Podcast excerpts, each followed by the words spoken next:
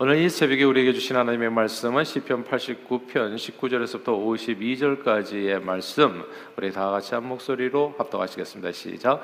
그때 주께서 환상 중에 주의 성도들에게 말씀하여 이르시기를 내가 능력 있는 용사에게는 돕는 힘을 더하며 백성 중에서 택함 받은 자를 높였으되 내가 내 종 다윗을 찾아내어 나의 거룩한 기름을 그에게 부었도다. 내 손이 그와 함께하여 경고하게 하고 내 팔이 그를 힘이 있게 하리로다. 원수가 그에게서 강탈하지 못하며 악한 자가 그를 곤고하게 못하리로다. 내가 그의 앞에서 그 대적들을 박멸하며 그를 미워하는 자들을 치려니와 나의 성실함과 인자함이 그와 함께하리니 내 이름으로 말미암아 그의 뿔이 높아지리로다. 내가 또 그의 손을 바다 위에 놓으며 오른손을 강들 위에 놓으리니 그가 내게 부르기를 주는 나의 아버지시여 나의 하나님이시여 나의 구원의 바이시라 하리로다. 내가 또 그를 장자로 삼고 세상 왕들에게 지존자가 되게 하며 그를 위하여 나의 인자함을 영원히 지키고 그와 맺은 나의 언약을 굳게 세우며 또 그의 우선을 영구하게 하여 그의 왕위를 하늘의 날과 같게 하리로다. 만일 그의 자손이 내 법을 버리면 내 규례대로 행하지 아니하면 내 율례를 깨뜨리면 내 계명을 지키지 아니하면 내가 회초리로 그들의 죄를 다스리며 채찍으로 그들의 죄를 벌하리로다. 그러나 나의 인자함을 그에게서 다 거두지는 아니하며 나의 성실함도 패하지 아니하며 내 언약을 깨뜨리지 아니하고 내 입술에서 낸 것은 변하지 아니하리로다.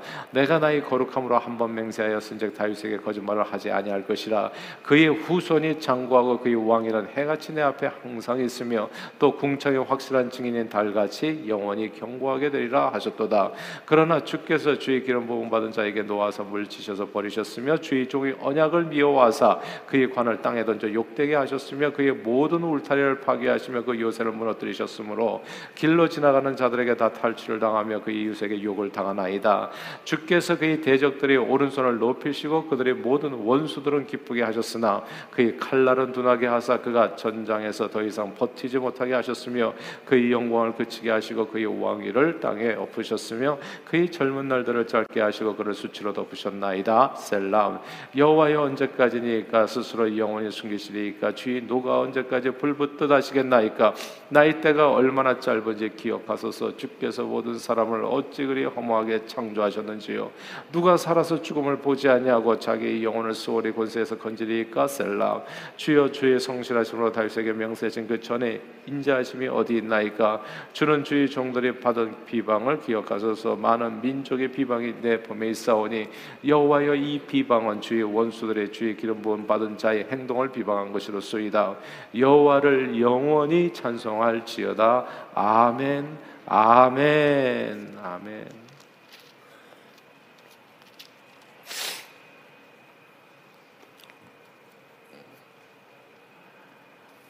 예, 다섯 아들을 둔 아버지가 한 분 계셨습니다. 아들 중 한 명이 다른 형제들보다도 더 병약하고 이제 어리숙했어요. 이제 이 아들의 약한 모습이 늘 이제 마음에 있었던 이 아버지가 어, 어느 날 이 다섯 아들에게 다섯 나무 그루 이제 작은 묘목을 주면서 잘 키워라. 1년 동안 나무를 잘 키우는 아들에게는 내가 큰 상을 주겠다. 원하는 대로 다 해주겠다. 이렇게 이제 약속을 합니다. 한 해가 지난 후에 아, 다섯 아들이 이제 아, 아, 나무를 키웠는데 유독 한 그루 나무가 크도 키도 크고 잎도 무성하게 잘 자란 거예요. 이 병약한 아들이 키운 나무였습니다. 아버지는 약속대로 그 아들을 크게 칭찬하면서 아 그리고 그 아들에게 원하는 게 뭐냐고 물었을 때 근데 이 병약한 아들은 또 수줍기까지 해가지고 자기가 원하는 것이 뭔지도 아버지에게 바르게 이야기하지를 못했어요. 근데 아버지 칭찬에 이제 이 아들이 이제 너무 기뻤던 겁니다. 자기는 병약하고 할 줄 아는 것도 모르고 다른 형제들에 대해서 모자라다고 생각했었기 때문에 항상 위축되어 있었는데 아, 자기가 그날 아버지에게 너무나 큰 칭찬을 받은 거예요. 다른 형제들 앞에서. 그래서 너무 기뻐가지고 그날 밤에 모두가 다 잠든 사이에 자기가 키운 나무를 다시 기특해서 이제 보러 나왔을 때 이 아들이 놀라운 광경을 목격하게 되죠. 그 밤에 누군가 자기 나무에 물을 주고 있었던 겁니다. 아버지였습니다. 이 아버지 사랑 안에서 성장한 아들이 바로 미국 국민들에게 가장 사랑을 받는다는 또 신뢰와 지지를 받았다고 여겨지는 아, 루즈 루즈벨트 프랭클린 루즈벨트 대통령입니다. 미국 최초죠. 사선 대통령이 없어요. 미국은 그냥 두 번 하면 끝인데 그때 특별한 사정이 있어가지고 이네 번이나 대통령 자리에 올랐고 뉴딜 정책으로 1930년 그 경제 대공황을 이겨냈고 그리고 세계 제 2차 대전 동안의 연합군을 좀잘 인도해서 미국을 오늘날 같이 강대국으로 만들어놓은 기초를 쌓았던 분입니다. 아버지의 사랑 안에서 성장했었던 경약한 어린 아들이 세계적인 지도자가 되었습니다. 이 아버지가 다섯 아들 중에서 이 막내만 사랑했다고 보기는 어려워요.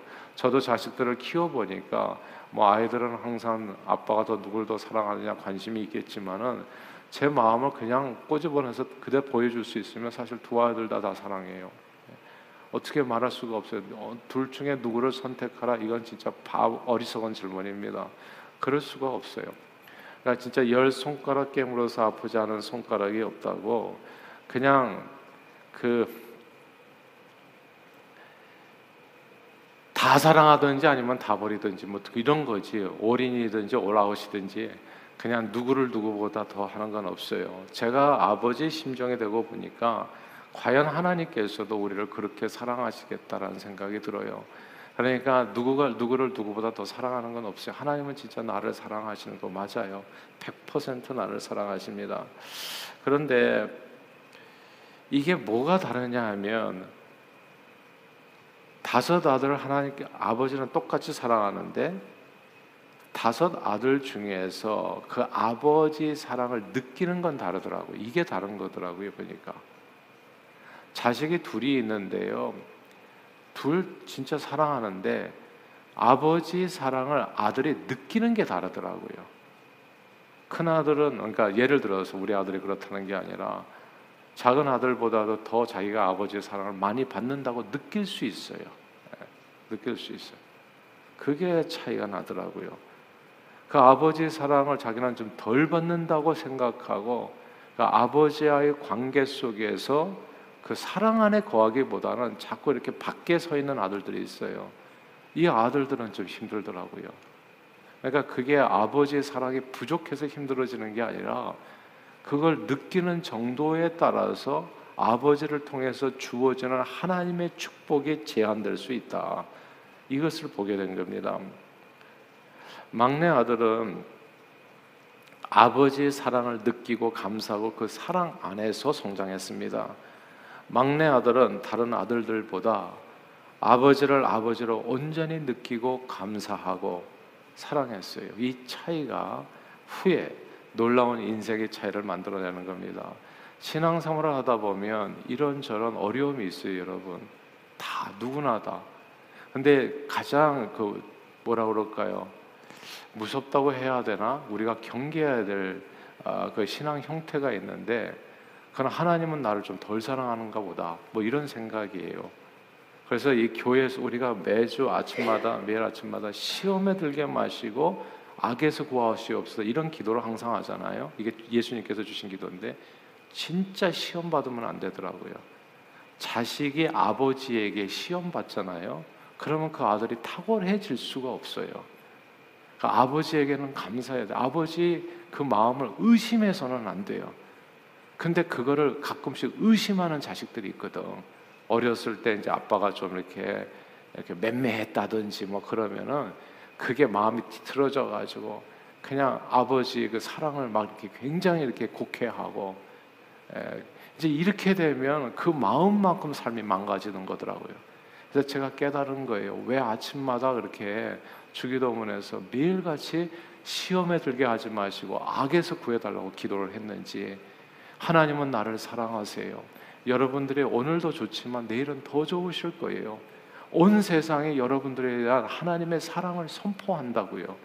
근데 우리는 누구 때문에, 무엇 때문에, 어떤 말 때문에, 어떤 행동 때문에 그 사랑에 대한 그 감동을 잊어버릴 때가 있는 거예요.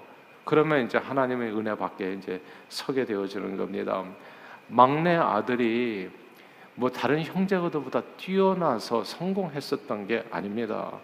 막내 아들은 그러나 다른 아들들보다 아버지를 아버지로 온전히 느끼고 감사하고 사랑했어요. 그 차이가 후에 놀라운 인생의 차이를 만들어 갑니다. 보세요. 가정은 최소한의 인간 공동체입니다. 할아버지 할머니가 계시지만 보통 엄마 아빠 아들 딸로 구성되어 있지요. 엄마 아빠는 열 손가락 깨물어 아프지 않은 손가락 없듯이 열이면 열 다 사랑합니다. 그러나 자식들이 엄마 아빠를 생각하는 그 마음은 열 자녀가 다 똑같은 게 아닙니다. 그리고 부모를 인정하고 부모의 사랑 안에 거하고 부모를 공경하는 자녀가 이 땅에서 잘 되고 장수하게 됩니다. 보세요. 이건 진짜 100%입니다.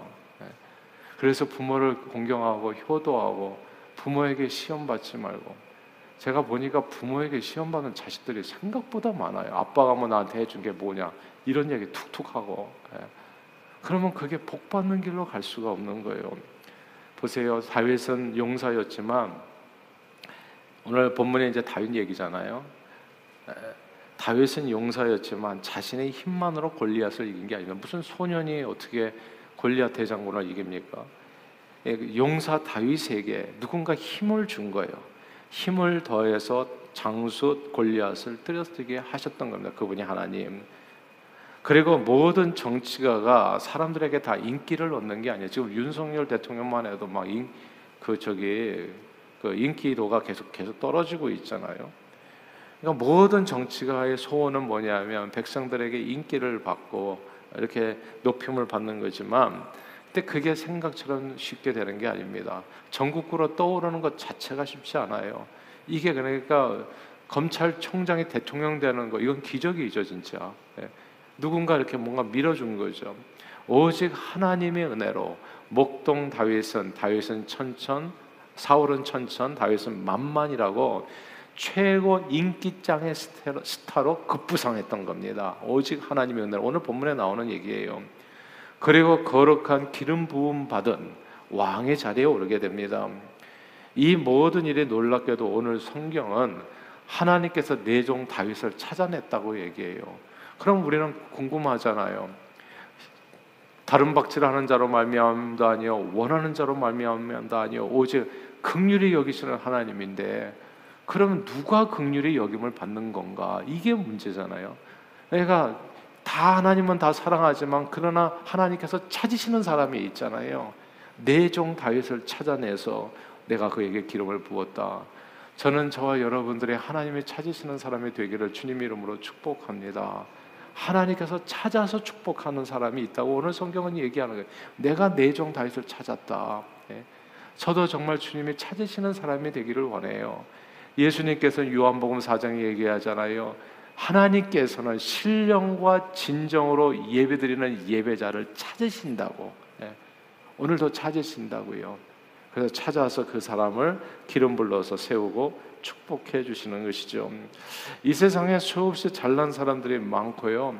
다윗의 형제들의 형들의 외모도 정말 뛰어났었습니다. 사무엘 선지자의 눈에 바로 이 사람이 기름을 받기에 합당한 하나님의 사람이구나 착각할 정도로 다윗의 형제들이 다 뛰어났었습니다. 능력에서 다윗보다도 결코 못하지 않았어요. 근데 오히려 다윗은 약했죠. 소년이었죠. 집안에서도 인정받지 못한 어쩌면 천덕꾸러기 배다른 자식이었기 때문에 그랬나요? 정확하게 성경은 얘기하지 않기 때문에 알 수는 없지만 하여튼 왕따였어요. 약한 아들이었다고요. 근데 그 약한 아들을 누가 하나님께서 불쌍히 여기셨어요. 그리고 하나님께서 그 약한 아들이 키우는 나무에게 물을 주신 거라고요. 근데 그럼 이 아들이 어떻게 그냥 나중에 진짜 하나님 앞에 기름을 부음 받아가지고 왕까지 되느냐? 그 놀라운 비결이 오늘 본문에 나오는 겁니다. 그 말씀을 같이 읽을게요. 26절입니다. 26절 읽어볼까요? 26절 시작. 그가 내게 부르기를 주는 나의 아버지시요 나의 하나님이시요 나의 구원의 바위시라이로다. 아멘. 이 말씀을 주목하십시오. 구약 성경에서 보통 하나님은 사람들의 아버지라고 안 불렀어요.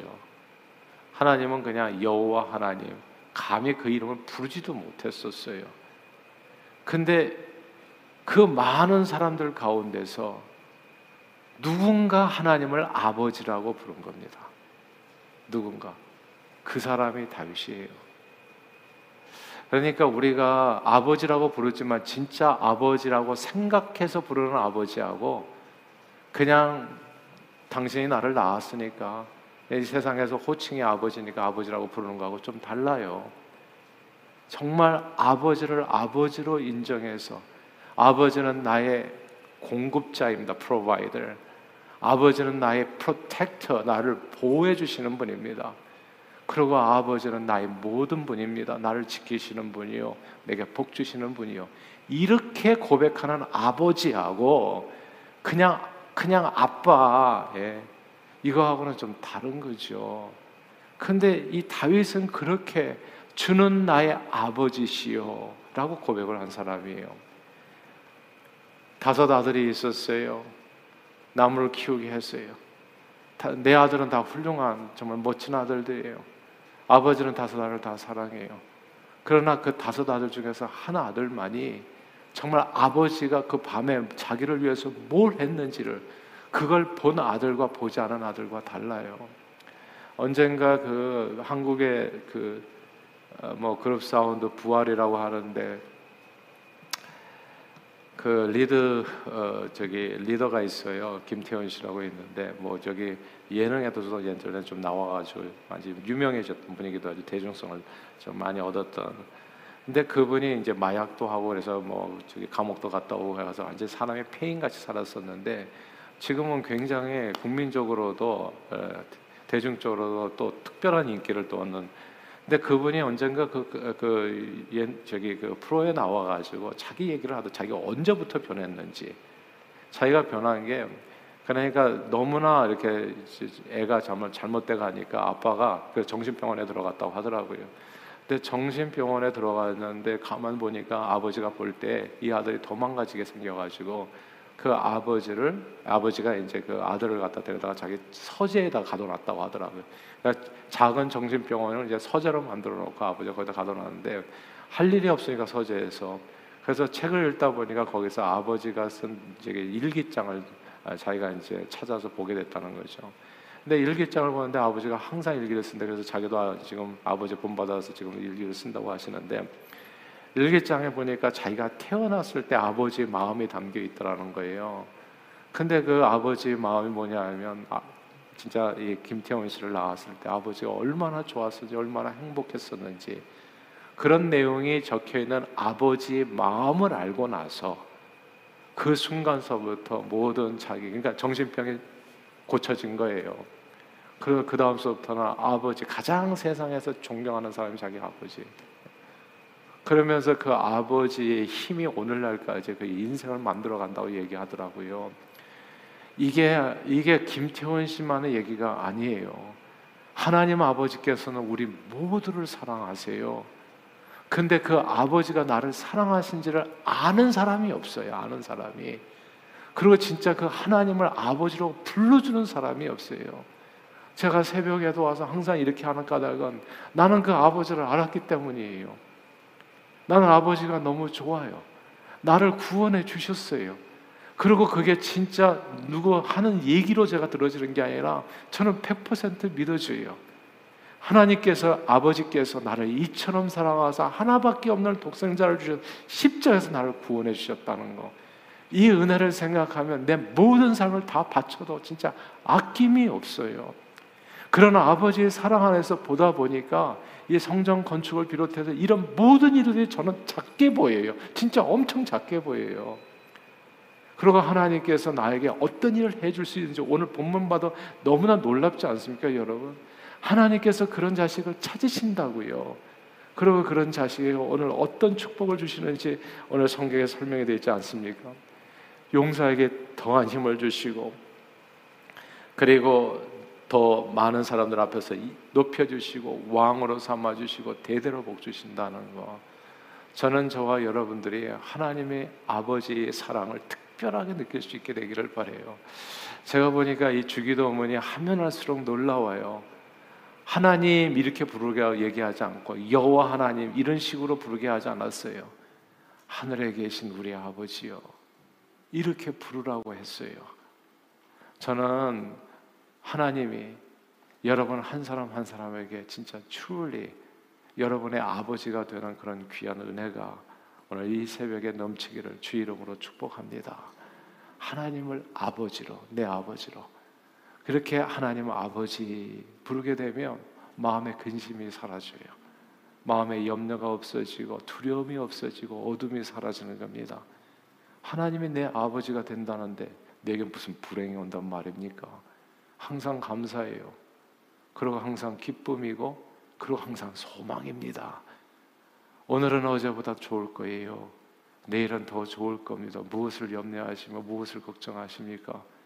하나님의 아버지로 여러분과 함께 하시는데 오늘 그 아버지의 사랑 안에 그 품 안에 거하서 안전하게 여러분의 생각보다도 더 크신 하나님의 계획을 이루어가며 정말 이 지금부터 영원토록 하나님 앞에 온전히 쓰임 받고 하나님을 찬양하는 일에 존귀하게 오늘 본문의 다윗처럼 그렇게 쓰임 받는 저와 여러분들이 다 되시기를 주의 이름으로 축원합니다. 기도하겠습니다. 하나님 아버지 다윗은 용사였지만 자신의 힘만으로 골리앗을 이긴 것 아니고 그리고 다윗은 정치가였지만 자기의 힘만으로 왕이 될 수는 없었던 것이고 이 모든 다윗에게 있었던 축복을 이루셨던 분 일개 목동을 기름 부어서 왕의 만인 지상의 자리에 이르게 하시고 그의 위를 대대로 영원토록 견고하게 하신 분이 바로 하나님 그러면 하나님은 다윗만 사랑하셨나? 절대 그럴 리가 없지요. 모두를 사랑하셨지요. everybody. 근데 다윗만큼 하나님을 아버지로 인정하고 다른 사람이 없었다는 거. 이 사실을 우리가 주목하여 보면서 그냥 막연히 그저 하나님을 하나님으로 부르는 그런 미지근한 신앙에서 벗어나서 다윗처럼 주는 나의 아버지시요 나의 하나님이십니다. 이 고백으로 하나님밖에 주실 수 없는 놀라운 은혜와 축복의 장중에 붙들려 주님 앞에 서는 그날까지 온전히 쓰임 받고 우리 모두 다윗과 같이 대대로 하나님의 언약 속에서 축복을 누리며 그 축복을 온 세상에 증거하는 일에 쓰임 받은 우리 동상 가족들이 다 되어지기를 또 온라인상에서 함께 예배드리는 모든 분들이 되시기를 간절히 우리 주 예수 그리스도 이름으로 기도합니다. 아멘.